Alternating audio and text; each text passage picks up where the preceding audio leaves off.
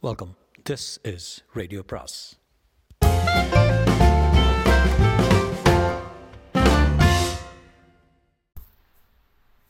பொன்னியின் செல்வன் அத்தியாயம் நாற்பது ஆனைமங்கலம். நம் கதாநாயகிகளில் ஒருத்தியான வானதி அடிக்கடி நினைவிழக்கும் பழக்கம் வைத்துக் கொண்டிருக்கிறாள் அல்லவா? இந்த ஒரு தடவை மட்டும் நேயர்கள் அதை பொறுக்கும்படி வேண்டுகிறோம். ஏனெனில் அவளுடைய நோய் நீங்கும் காலம் நெருங்கிவிட்டது. வானதிக்கு நினைவு சிறிது வந்தபோது முதலில் அவள் ஊசலாடுவது போல தோன்றியது. பின்னர் அவள் தான் வான்வெளியில் பிரயாணம் செய்து கொண்டிருப்பதாக எண்ணினாள். ரிம் ரிம் ஜிம் ஜிம் என்று மழைத்தூரலின் சத்தம் கேட்டது. குளிர்ந்த காற்று குப் குப் என்று உடம்பின் மீது வீசிற்று. அதனால் தேகம் சிலிர்த்தது. சரி சரி மேக மண்டலங்களின் வழியாக வானுலகிற்கு போய்கொண்டிருக்கிறோம் என்று எண்ணினாள். சுற்றிலும் இருள் சூழ்ந்திருந்தது. இடையிடையே மின்னல் வெளிச்சம் பளிச்சிட்டு மறைந்தது. முதன் மந்திரி கடைசியாக கஜேந்திர மோட்சத்தை பற்றி கூறியதும் யானை அதன் துதிக்கையினால் தன்னை சுற்றி வளைத்து தூக்கியதும் லேசாக நினைவு வந்தன. முதன் மந்திரி அனிருத்தர் கூறியபடியே நடந்துவிட்டது. மண்ணுலகில் என் ஆயுள் முடிந்து இப்போது மோட்சத்துக்கு போய்க் கொண்டிருக்கிறேன்.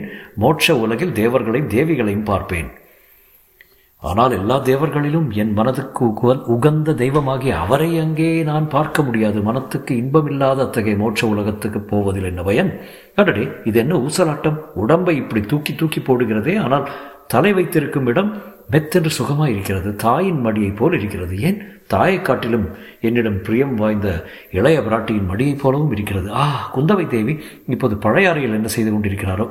என்னை பற்றி செய்தி அவருக்கு இதற்குள் எட்டியிருக்குமோ? மோட்ச உலகத்துக்கு வான்வெளியில் மேகமண்டலங்களின் வழியாக பிரயாணம் செய்வது சரிதான். ஆனால் என்ன வாகனத்தில் பிரயாணம் செய்கிறேன்? சொர்க்கலோகத்துக்கு புஷ்பக விமானமா இது? அல்லது தேவேந்திரனுடைய ஐராவதம் என்ற யானையா? அப்பா யானை என்றாலே சிறிது பயமாகத்தான் இருக்கிறது. யானையும் அதன் துவண்டு வளையும் துதிக்கையும். அப்படி துவளும் துதிக்கையில் தான் எவ்வளவு பலம் அதற்கு? போனது போயிற்று. இனி அதை பற்றி பயம் என்ன? கவலை என்ன? ஆனால் தலை வைத்திருக்கும் இடம் அவ்வளவு பட்டு போல மிருதுவாயிருக்கும் காரணம் யாது? சுற்றிலும் இருளாய் இருப்பதால் ஒன்றும் தெரியவில்லை. கையினால் துளாவி பார்க்கலாம். உண்மையில் பட்டு திரை சீலை மாதிரி தான் தோன்றுகிறது. கொஞ்சம் ஈரமாயும் இருக்கிறது. ஆஹா இது என்ன? என் கன்னங்களை யார் தொடுகிறது? மல்லிகை பூவை போன்ற மிருதுவான கரம் அல்லவா தொடுகிறது? வானதி வானதி. அக்கா நீங்கள் தானா நான் தான் வேறு யார்? நீங்கள் கூட என்னுடன் மோட்ச உலகத்துக்கு வருகிறீர்களா? மோட்ச உலகத்துக்கு போக அதற்குள் உனக்கு என்னடி அவசரம்? இந்த உலகம் அதற்கு அதற்குள்ளே வெறுத்து போய்விட்டதா? பின்னே நாம் எங்கே போகிறோம்? என்னடி அது கூட மறந்து போய்விட்டதா? ஆனைமங்கலத்துக்கு போகிறோம் என்று தெரியாதா? என்ன ஊர்? இன்னொரு தடவை சொல்லுங்கள். சரியாய் போச்சு. ஆனைமங்கலத்துக்கு போகிறோம். ஆனையின் முதுகில் ஏறிக்கொண்டு போகிறோம். ஐயோ யானையா? அடி பைத்தியமே ஏன் உன் உடம்பு ஏனடி நடுங்குகிறது? யானை என்ற பெயரை கேட்டாலே பயப்பட தொடங்கி விட்டாயா அக்கா சற்று முன் தூங்கி போய்விட்டேனா? ஆமாம் ஆமாம். யானையின் மேல் அம்பாரியில் பிரயாணம் செய்கிற சொகுசில் ஆனந்தமாய் தூங்கிவிட்டாய். ஆனந்தம் ஒன்றுமில்லை அக்கா. பயங்கரமான கனவுகள் கண்டேன். அப்படித்தான் தோன்றியது. ஏதேதோ பிதற்றினாய். என்ன அக்கா பிதற்றினேன்? காலாமுகர் என்றாய் பலி என்றாய் கஜேந்திர மோட்சம் என்றாய் யானை துதிக்கை என்றாய் அப்புறம் முதன் மந்திரி அனிருத்தரை பாவி பழிகாரன் என்று திட்டினாய். அந்த பிரம்மாயருக்கு நன்றாய் வேண்டும் நீ தூக்கத்தில். அவரை பற்றி திட்டதெல்லாம் அவர் கேட்டிருந்தால் பல நாள் தூங்கவே மாட்டார். அதெல்லாம் நடந்தது நிஜமாக கனவுதானா அக்கா? நிஜமாக கனவா? பொய்யாக கனவா? எனக்கு என்ன தெரியும்? நீ என்ன சொப்பனம் கண்டா என்பது எனக்கே தெரியாது. காலாமுகர்கள் என்னை பிடித்து கொண்டு போனார்கள். முதன் மந்திரி என்னிடம் இளவரசரை பற்றி ரகசியத்தை கேட்டார். நான் சொல்ல மறுத்துவிட்டேன். உடனே யானை அழைத்து என்னை தூக்கி எறிந்து கொல்லும்படி கட்டளையிட்டார். அப்போது நான் கொஞ்சம் கூட கலங்காமல் தைரியமாக இருந்தேன். அக்கா அப்போது உங்கள் ஞாபகம் வந்தது. நீங்கள் அங்கே இல்லையே. என்னுடைய தைரியத்தை பார்ப்பதற்கு என்று. போகட்டும். சொப்பனத்திலாவது அவ்வளவு தைரியமாக நடந்து கொண்டாயே. அதன் பொருட்டு சந்தோஷம். வானதி சற்று சும்மா இருந்துவிட்டு. என்னால் நம்ப முடியவில்லை. என்றான். உன்னால் என்னத்தை நம்ப முடியவில்லைடி? நான் கண்டதெல்லாம் கனவு என்று நம்ப முடியவில்லை. சில சமயம் சொப்பனங்கள் அப்படித்தான் இருக்கும். நிஜமாக நடந்தது போலவே தோன்றும். நான் கூட அப்படிப்பட்ட சொப்பனங்கள் பல முறை கண்டிருக்கிறேன். அப்படி என்ன சொப்பனம் கண்டிருக்கிறீர்கள்? சொல்லுங்களேன். ஏன்? என் தம்பி கூடத்தான் அடிக்கடி என் கனவில் வருகிறான். இலங்கைக்கு அவன் போய் எத்தனை மாதம் ஆயிற்று ஆனால் இரவில் கண்ணை மூடினால் அவன் தத்ரூபமாக என் முன்னால் வந்து நிற்கிறான். நீங்கள் அதிர்ஷ்டசாலி அக்கா. என் அதிர்ஷ்டத்தை நீதான் மெச்சிக்கொள்ள வேண்டும். அவன் கடலில் குதித்த செய்தி வந்ததிலிருந்து என் மனம் எப்படி துடித்து கொண்டிருக்கிறது என்று உனக்கு தெரியாது. அப்படியானால் அதுவும் ஒரு பயங்கர சொப்பனம் அல்லவா? அவர் கடலில் மூழ்கியது மட்டும் நிஜமான செய்திதானா? அதுவும் ஒரு துர்சொப்பனமாயிருந்தால் எவ்வளவோ நன்றாயிருக்குமே. அது மட்டும் நிஜம்தானடி வானதி இளவரசன் கடலில் குதித்ததை நேரில் பார்த்தவர் வந்து சொன்னாரே. அதை நம்பாமல் என்ன செய்வது? வானர்குல வீரரைத்தானே சொல்கிறீர்கள். அவரே இளவரசரை பற்றி வேறு ஏதோ சொல்லவில்லையா? ஓடக்கார பெண்ணை பற்றியும் நாகைப்பட்டினம் சூடாமணி விகாரத்தையும் பற்றி ஏதோ சொல்லவில்லையா? இதெல்லாம் உன் சொப்னமாக இருக்க வேண்டும். ஆம். ஓடக்காரி பூங்குழலியை பற்றியும் நாகைப்பட்டினம் சூடானி விஹா சூடாமணி விகாரத்தை பற்றியும் நீ தூக்கத்தில் பிதற்றினாய் புத்த பிக்ஷுனியாக போவதாக கூட உளறினாய் அதற்குள் உனக்கு என்னடி இந்த உலக வாழ்க்கையின் மீது அவ்வளவு வெறுப்பு? எதற்காக நீ புத்த பிக்ஷுனியாக வேண்டும்? அக்கா என் மனது உங்களுக்கு தெரியாதா? அவரை கடல் கொண்டு விட்டது என்று கேட்ட பிறகு எனக்கு இந்த உலகில் என்ன வாழ்வு வைத்திருக்கிறது? சொப்பனத்தில் கண்டபடியே யானை என்னை துதிக்கையில் தூக்கி எறிந்து கொண்டிருக்கக்கூடாது என்று தோன்றுகிறது. அடிப்பாவி நீயும் போய்விட்டால் என் கதி என்னடி ஆகிறது? உங்கள் விஷயம் வேறு இருக்கா நீங்கள் ஆமாம் ஆமாம். அருள்மொழியிடம் என்னை காட்டிலும் உனக்கு அதிக ஆசை. இல்லையா?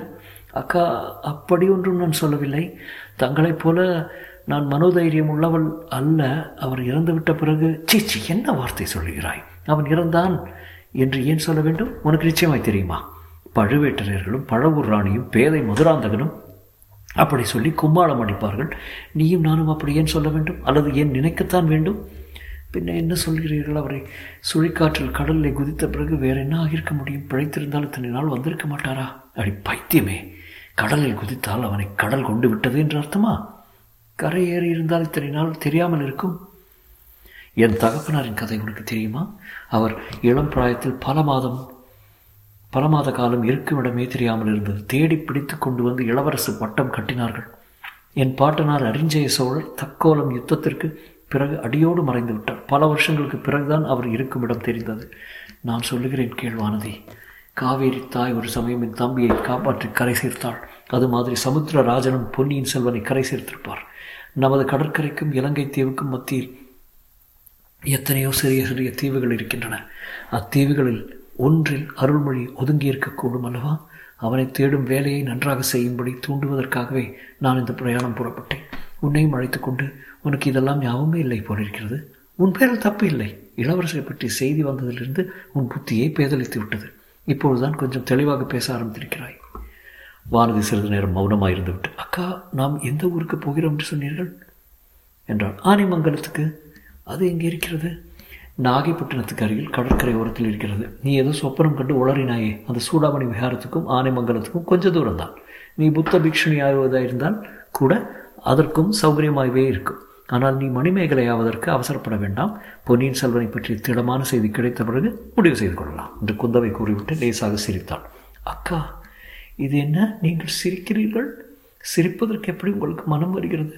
இளவரசர் பிழைத்திருப்பார் என்று உங்களுக்கு அவ்வளோ நம்பிக்கை இருக்கிறதா? நம்பிக்கை இல்லாவிட்டால் நான் இப்படி இருப்பேன் வானதி? நான் பார்த்து வைத்திருக்கும் ஜோசியங்கள் எல்லாம் பொய்யாக போவதில்லை. என் தம்பியின் கையில் உள்ள சங்கு சக்கர ரேகைகளும் பொய்யாக போவதில்லை.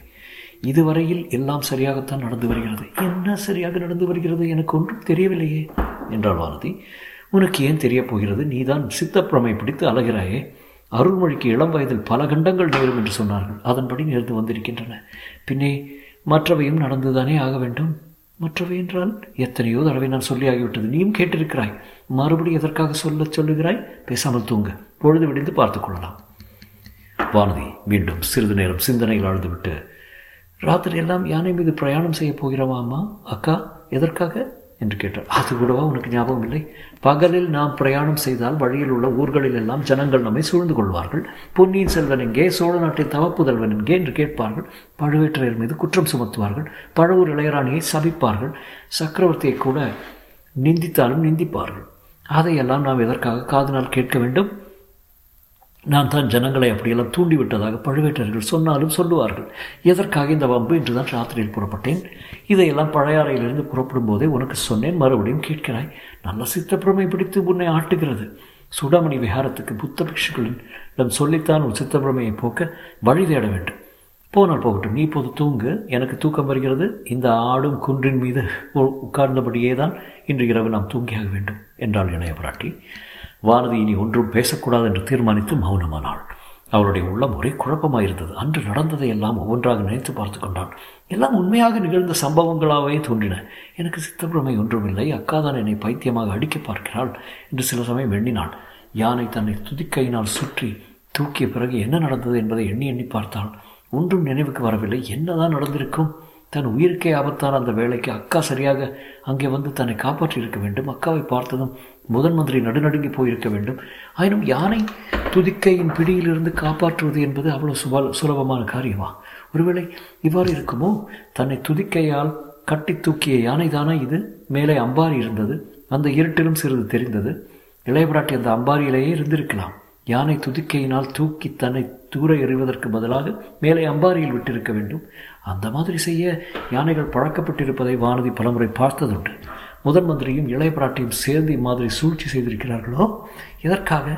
நான் தனியாக பிரயாணம் செய்வதை தடுக்கும் பொருட்டு தான் என்னுடைய தைரியத்தை சோதிப்பதற்காகவும் இளைய பிராட்டியும் மாதிரி செய்திருக்கலாம். பொம்மை முதலையை என் அருகிலே விட்டு ஒரு சமயம் சோதனை செய்யவில்லையா? எப்படியாவது இருக்கட்டும். நான் இன்று தனி வழியை புறப்பட்டது பெருந்தவறு. இப்போது அக்காவின் மடியில் தலையை வைத்து படுத்திருப்பது எவ்வளவு நிம்மதியாக இருக்கிறது. அக்காவின் வார்த்தைகள் எவ்வளவு தைரியமும் உற்சாகமும் அளிக்கின்றன. பொன்னியின் செல்வன் எங்கேயோ பத்திரமாக இருக்கிறாள் என்பதில் சந்தேகமில்லை. ஒருவேளை இந்த பிரயாணத்தின் முடிவில் அவரை சந்திப்போமா? இவ்வாறு எண்ணிய போது வானத்தின் உள்ளத்தில் அளவில்லாத கிளர்ச்சி ஏற்பட்டது. மனச்சோர்வுக்கு நேர்மாறான உற்சாக இயல்பு இப்போது அவள் அவளை ஆட்கொண்டது. யானை கம்பீரமாக நடந்து சென்று கொண்டிருந்தது. யானை மேல் அம்பாரி ஆடி அசைந்து கொண்டிருந்தது. முன்னும் பின்னும் காவற்படைகள் போய்க் கொண்டிருந்தன மழை சிறு தூரலாயிற்று பிறகு தூரலும் நின்றது. வானத்தில் மேகக்கூட்டங்கள் சிதறி கலைந்தன. நட்சத்திரங்கள் எட்டி பார்த்தன. வானதி யானையின் அம்பாரி கூரை வழியாக மேலே வானத்தில் தெரிந்த நட்சத்திரங்களை பார்த்தாள். வான்வெளியில் சஞ்சரிக்கும் நட்சத்திரங்களுக்கும் பூலோகத்தில் வாழும் மனிதர்களின் வாழ்க்கைக்கும் ஏதேனும் சம்பந்தம் இருக்க முடியாமா? முடியுமா என்று ஆசை அதிசயப்பட்டாள். பொன்னியின் செல்வர் உதித்த நட்சத்திரத்துக்கும் தான் பிறந்த நட்சத்திரத்துக்கும் உள்ள பொருத்தத்தை பற்றி ஜோதிடர்கள் சொல்வதில் ஏதேனும் உண்மை இருக்குமா? தன் வயிற்றில் பிறக்கும் மகன் மூன்று உலகத்தையும் வாழப்போகிறான் என்று ஜோதிடர்களுக்கு சேர்ந்து அக்காவும் சொல்வது உண்மையாகுமா? வால் நட்சத்திரம் தோன்றுவது ஏதோ உற்பாதத்துக்கு அறிகுறி என்று ஜனங்கள் பேசிக்கொள்கிறார்களே அது எவ்வளவு தூரம் நிஜமாயிருக்கும்? அப்படி என்ன உற்பாதம் நடக்கும்? பொன்னியின் செல்வர் கடலில் மூழ்கியதுதான் அந்த உற்பாதமா? அக்கா கொண்டுள்ள நம்பிக்கையின்படி அவர் திரும்பி வருவாரா? அப்படியானால் வேறு என்ன உற்பாதம் நடக்கக்கூடும்? இம்மாதிரியெல்லாம் வெகு நேரம் சிந்தனை செய்து கொண்டிருந்த பிறகு வானதி லேசாக கண்ணை அழுந்தாள் அவள் கண் விழித்து பார்த்தபோது பொழுது புலர்ந்திருந்தது. புள்ளினங்கள் உதய கீதம் பாடின. இளைய பிராட்டியும் விழித்துக் கொண்டிருந்தால் அம்பாரியின் பட்டுத்திரையை விலக்கிக் கொண்டு வெளியே பார்த்து இதோ ஆனைமங்கலம் வந்துவிட்டோம் சோழ மாளிகையின் வாசலுக்கே வந்து விட்டோம் என்றாள். இரு இளவரசிகளும் யானை மீதிருந்து இறங்கினார்கள். மாளிகைக்குள்ளே பிரவேசித்தார்கள். அங்கே ஆயத்தமாயிருந்த அரண்மனை தாதிமார்கள் இளவரசிகள் இருவரையும் மாளிகையின் எல்லா பகுதிகளுக்கும் அழைத்துச் சென்று காட்டினார்கள். கடைசியில் மாளிகையின் கீழ்ப்புறத்துக்கு வந்து அங்கிருந்த அலங்காரம் ஒன்றின் முகப்பில் நின்றபடி கடலுடன் கலந்த கால்வாயை பார்த்து கொண்டு நின்றார்கள். அக்கா இளவரசரை தேடுவதற்கு ஏற்பாடு செய்ய போவதாக சொன்னீர்களே என்ன செய்திருக்கிறீர்கள்? என்றால் குடும்பாளர் இளவரசி. ஆம் அடிவானதி தேடுவதற்கும் ஏற்பாடு ஆரம்பமே ஆகிட்டது அதோ பார் ஒரு படகு வருகிறது. அதில் வருகிறவர்கள் ஒருவேளை ஏதேனும் செய்தி கொண்டு வந்தாலும் வருவார்கள் என்றாள் குந்தவை. வானதி திரும்பி பார்த்தால் சற்று தூரத்தில் மரக்கிளையின் இடைவெளியில் ஒரு சிறிய படகு வருவது தெரிந்தது. அதில் இருவர் இருந்தார்கள். அக்கா அந்த படகில் வருவர் வருவது யார்? என்று வானதி கேட்டாள். படகு தள்ளுகிறவன் சேந்தன் அமுதன். தஞ்சாவூர் பாதாள சிறையிலிருந்து நாம் அன்றொரு நாள் விடுதலை செய்தோமே அவன். உட்கார்ந்திருப்பவள் பூங்குழலி. வானதிக்கு உடம்பு சிலிர்த்தது. அக்கா நான் அந்த பெண்ணை பார்க்க விரும்பவில்லை உள்ளே போகிறேன் என்றான். என்னடி அவளை கண்டு அவ்வளவு பயம்? உன்னை அவள் விழுங்கி விடுவாளா என்ன? நான் பார்த்துக் கொள்கிறேன் நீ பயப்படாமல் சும்மா இரு என்றாள் குந்தவை. படகு நெருங்கி வந்து கொண்டிருந்தது. யானை துதிக்கையில் அகப்பட்ட வானதி எப்படி உயிர் பிழைத்தாள்? இதை குறித்து அவள் இரண்டாவதாக செய்த ஊகம்தான் சரியானது. யானை துதிக்கையை சுழற்றி அவளை தூர எறியவில்லை. மேலே தூக்கி அம்பாரியின் அருகில் லேசாக வைத்தது. அங்கே திரை மறைவில் ஆயத்தமாயிருந்த குந்தவை அவளை வாரி அணைத்து மடியில் போட்டுக்கொண்டாள் பிறகு முதன் மந்திரியும் பல்லக்கில் ஏறினாள். தேவி போய் வரட்டுமா? உன் பிரயாணம் இனிதாயிருக்கட்டும். அதன் முடிதும் முடிவும் இனிதாயிருக்கட்டும் என்று சொன்னார். ஐயா தங்கள் உதவிக்கு மிக்க நன்றி என்றாள் இளையவராட்டி கொடும்பாளூர் கோமகளை கோழை என்றாயே. அவளைப் போல் நெஞ்செழுத்துக்கார பெண்ணை நான் பார்த்ததே இல்லை. முன்னையெல்லாம் அவள் கோழையாகத்தான் இருந்தாள். கொஞ்ச நாளாகத்தான் அவளுக்கு இவ்வளவு தைரியம் வந்திருக்கிறது. என்றாள் குந்தவை எல்லாம் உன்னுடைய பயிற்சி தான் அந்த பெண் என்னை பயங்கர ராட்சசன் என்று எண்ணியிருப்பாள். போனால் போகட்டும் என்னை பற்றி எவ்வளவோ பேர் எத்தனையோ விதமாக எண்ணிக்கொண்டிருப்பார்கள். நான் அதற்கெல்லாம் கவலைப்படுவதில்லை. போய் வாருங்களம்மா. இவ்விதம் முதன் மந்திரி கூறியதும் அவருடைய பல்லக்கும் நாலு வீரர்களும் மட்டும் மேற்கு திசையில் செல்ல யானை குதிரை பரிவாரங்கள் எல்லாம் கிழக்கு நோக்கி சென்றன. முதன் மந்திரி பல்லக்கு புறப்பட்ட சிறிது நேரத்துக்கெல்லாம் மழை பிடித்து கொண்டது. மழையை பொருட்படுத்தாமல் சிவிகை தூக்கிய ஆட்களும் சிவிகையை காத்த வீரர்களும் சென்று கொண்டிருந்தார்கள். மழை குறைந்து தூரல் நிற்கும் சமயத்தில் திடீரென்று பல்லக்கு நின்றது. ஏன் நிற்கிறீர்கள்? என்று முதன் மந்திரி கேட்டார். சுவாமி அந்த மரத்தடியில் யாரோ கிடப்பது போல் தெரிந்தது? என்றான் முன்னால் சென்ற காவலர்களில் ஒருவன். முதன் மந்திரி அவன் சுட்டிக்காட்டிய திசையை உற்று பார்த்தார். படிச்சென்று ஒரு மின்னல் மின்னியது. ஆமாம் யாரோ கிடக்க கிடக்கிறாதான் தெரிகிறது. இறங்கி பார்க்கிறேன் என்றான் முது முதன் மந்திரி. சிவிகையிலிருந்து இறங்கி அருகில் சென்றபோது மரத்தடியில் கிடந்த மனிதன் முனகும் சத்தம் கேட்டது. யாரங்கே என்றார் அனிருத்தர்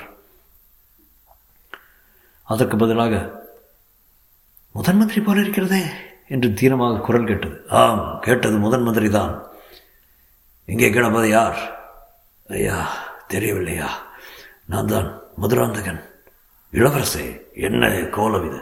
இங்கே எப்படி வந்தீர்கள்? என்ன நடந்தது? என்று பரபரப்புடன் கேட்டுக்கொண்டே முதன் மந்திரி மதுராந்தகரை தூக்கி நிறுத்த முயன்றார். தொடரும்.